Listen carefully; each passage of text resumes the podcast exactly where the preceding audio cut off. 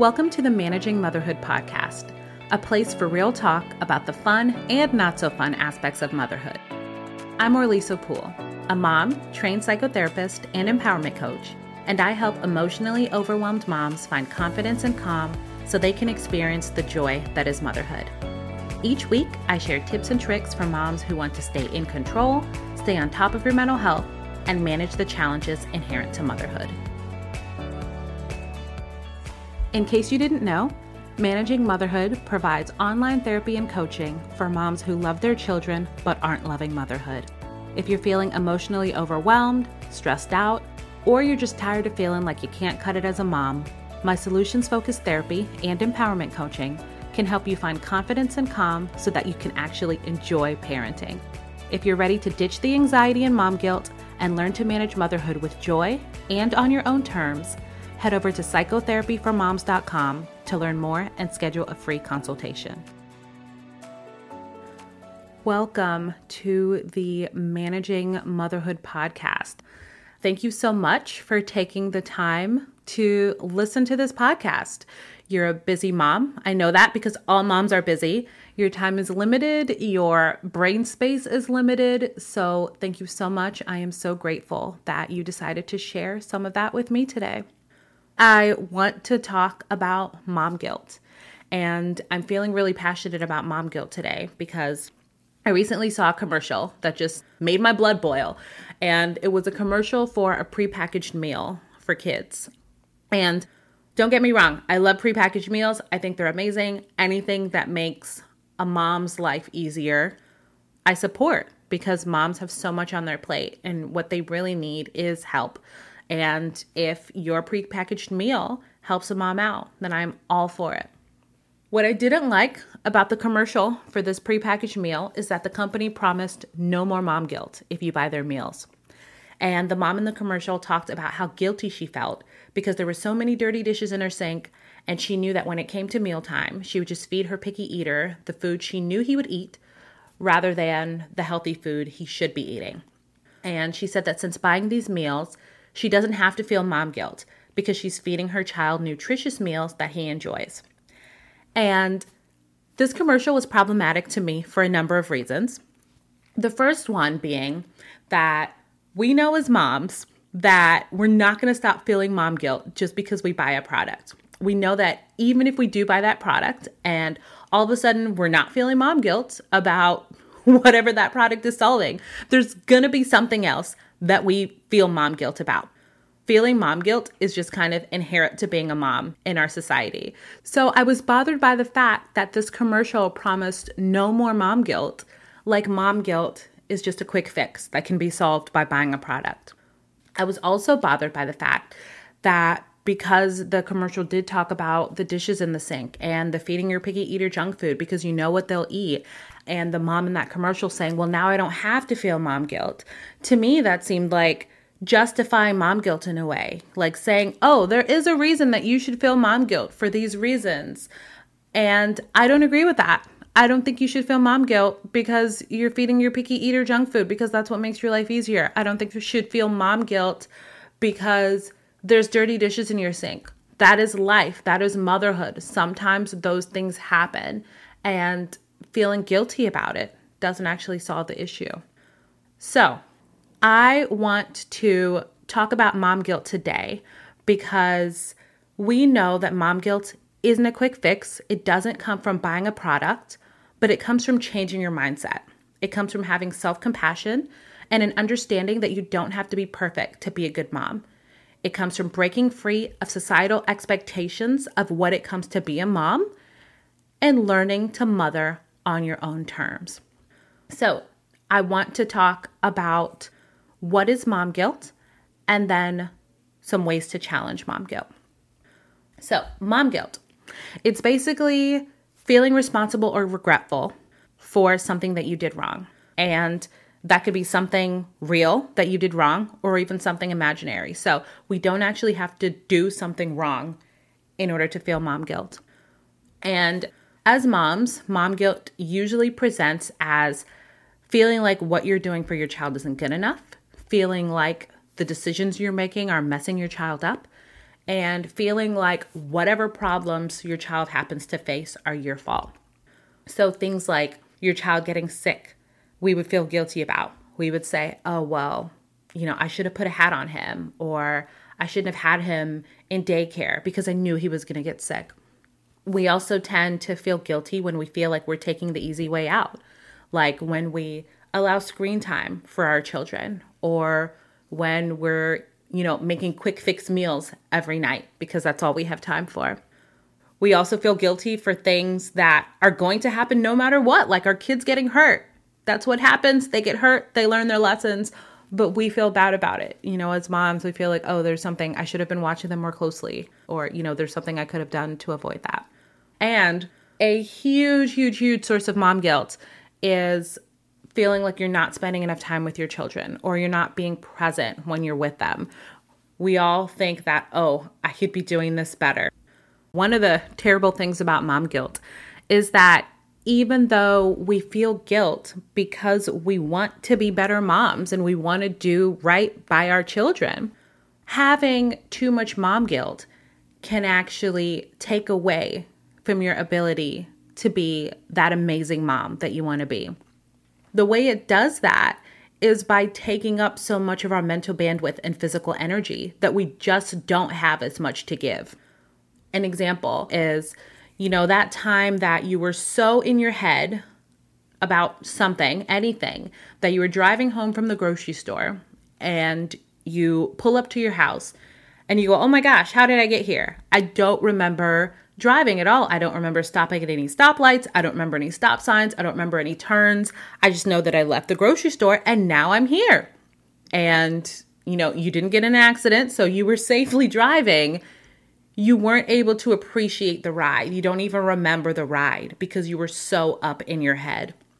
And mom guilt, when it has us so up in our head about everything that we're doing wrong, can place us in that same kind of autopilot when it comes to parenting, because we are so focused on, you know, these thoughts of how we're failing our children. We're missing those little moments that are so amazing, and we're not able to find the joy in parenting. So if you are tired of holding on to those impossibly high standards that cause us to feel guilty, and if you're tired of feeling like a horrible mom for constantly falling short, the first thing you need to do is change your mindset. The more we adhere to society's pressure of being that perfect parent, the more we set ourselves up for disappointment and guilt. So if mom guilt is taking over your life, here are some questions you can ask yourself to kind of challenge that guilt and reframe whatever it is that you're beating yourself up about. So the first question that you can ask yourself when you're feeling guilty, when you're thinking that you've done something wrong, is this guilt a signal or is it noise? And what I mean by that is, anytime we have a feeling, that feeling can be useful because that feeling can signal to us that something is wrong and something needs to change. When it comes to guilt, if the guilt is useful and it's signaling you to something, what it's signaling you to is that your behavior is not in alignment with your values. So an example is, if you're someone that highly values family time, spending one-on-one time with your children is really important to you, but you've been away from your child for a while, you might feel guilty about that. And in that scenario, that guilt is cluing you into the fact that, oh, I have this value in my behavior, whether it was something that's within your control or out of your control, was not in line with your values. And that guilt can now trigger an action. It can trigger a correction of some sort, meaning when you get back home, you're spending lots of time with your kids so that you can not make up for lost time, but, you know, act in a way that is in alignment with your values. Now, when the guilt is not a signal and it's just noise, it's not something within you telling you, hey, something's up, you're not acting in alignment with your values. It is some externally imposed standard of what it means to be a good mom that's making you think you've done something wrong. So an example of this is, I value independence and self-sufficiency, but I feel guilty that my child has to entertain himself while I cook dinner. Now within myself, My values are independence and self-sufficiency, so my behavior is in line with that because my child has to be independent and self-sufficient while I cook.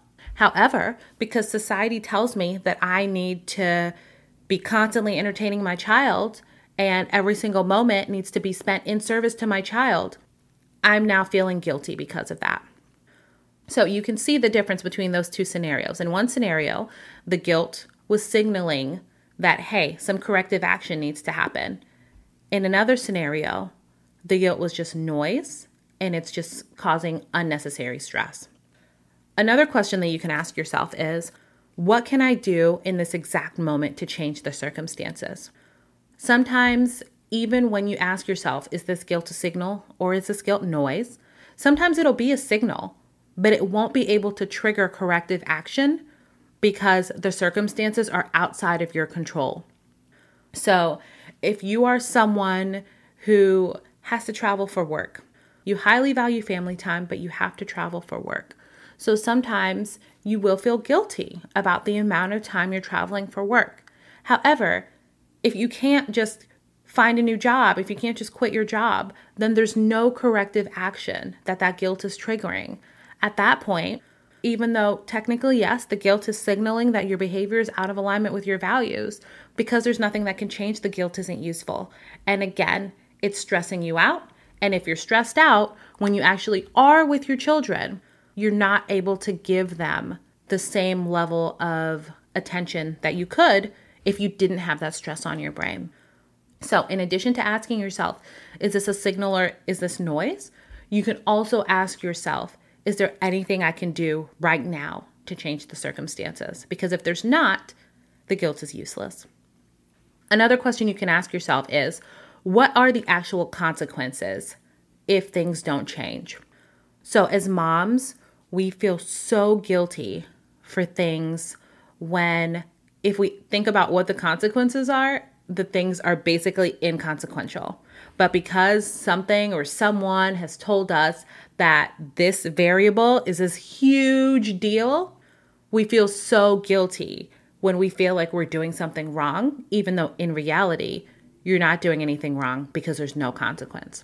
So one of my favorite parenting resources that really helps with recognizing if something's consequential or not is Emily Oster's book, Cribsheet. And in it, Oster, who is an economist, breaks down the research on so many concerns parents have, from sleep training to breastfeeding to screen time to vaccines. And she tells you what the research means, and she shows the actual consequences of choosing one way or another, you know, choosing formula feeding versus breastfeeding, choosing to sleep train versus being responsive. And my biggest takeaway from that book, every time I read a piece of that book, is that so much of what we think about as important really doesn't matter. Even screen time, which we've been taught is so extremely detrimental to your children, isn't even that bad when we look at the science. So the science does show, yes, kids who have increased screen time measure lower than children who don't have a lot of screen time, you know, in certain areas. At the same time, while the research shows correlation, it doesn't show causation. It doesn't show that the increased screen time is actually what has caused these lower scores. So is it the screen time that's causing these lower scores? Or is it that the children who have increased screen time also have less parental interaction? We don't know. So when you are feeling guilty that things aren't going as you think, ask yourself, what are the consequences? Because you might be surprised when you're having a difficult time actually coming up with legitimate consequences for these decisions that you're really struggling with, these decisions that you think are so detrimental to your child. The last question I want you to ask yourself if you are having difficulty with mom guilt is, what would I say to another mom in this scenario? Would I allow my best mom friend to feel mom guilt if she was making the same decisions that I was making? I want you to ask yourself that, because as moms, the standards that we hold for ourselves are often so much higher than the standards we hold for other moms. It's easy for us to say, oh, there's no such thing as a perfect mom. Oh, moms make mistakes. But then when it comes to us, it's like, no, my child deserves a perfect mom. My child deserves a mom who doesn't make mistakes. And not only is that unrealistic, but it's also not fair. So what we need to do as moms is we need to have more self-compassion, and we need to treat ourselves with the same compassion and care and kindness that we would treat another mom. So if you would not beat another mom up about these things, if you wouldn't allow another mom to feel guilty about these things, ask yourself why it is okay for you to feel guilty about these things. So that is my 4 questions that I want you to ask yourself if you're struggling with mom guilt. Is this a signal or is this noise? What are the actual consequences? What would I say to another mom? And is there anything I can do in this exact moment to change the circumstances? My hope for you is that using these 4 questions, you can begin to reframe that mom guilt, and you can begin to change the way you talk to yourself. You can be gentle with yourself, and you can have compassion on yourself so that you're not stressing yourself out about those decisions that you're making, so that you have less on your mind and you have more time and energy and mental space to give to yourself and to your family. Thank you so much for listening to this episode of the Managing Motherhood podcast. I'm your host, Orlesa Poole, and I am so grateful that you took the time to listen. If you liked what you heard, please make sure you subscribe so you get alerts every week when I release new episodes. If you know of any other moms who might be feeling overwhelmed, I'd love for you to share this podcast with them. Managing Motherhood provides online therapy and coaching for moms who love their children but aren't loving motherhood. To learn more or to schedule a free consultation, visit psychotherapyformoms.com. Thank you again for tuning into this episode of the Managing Motherhood podcast. See you next time.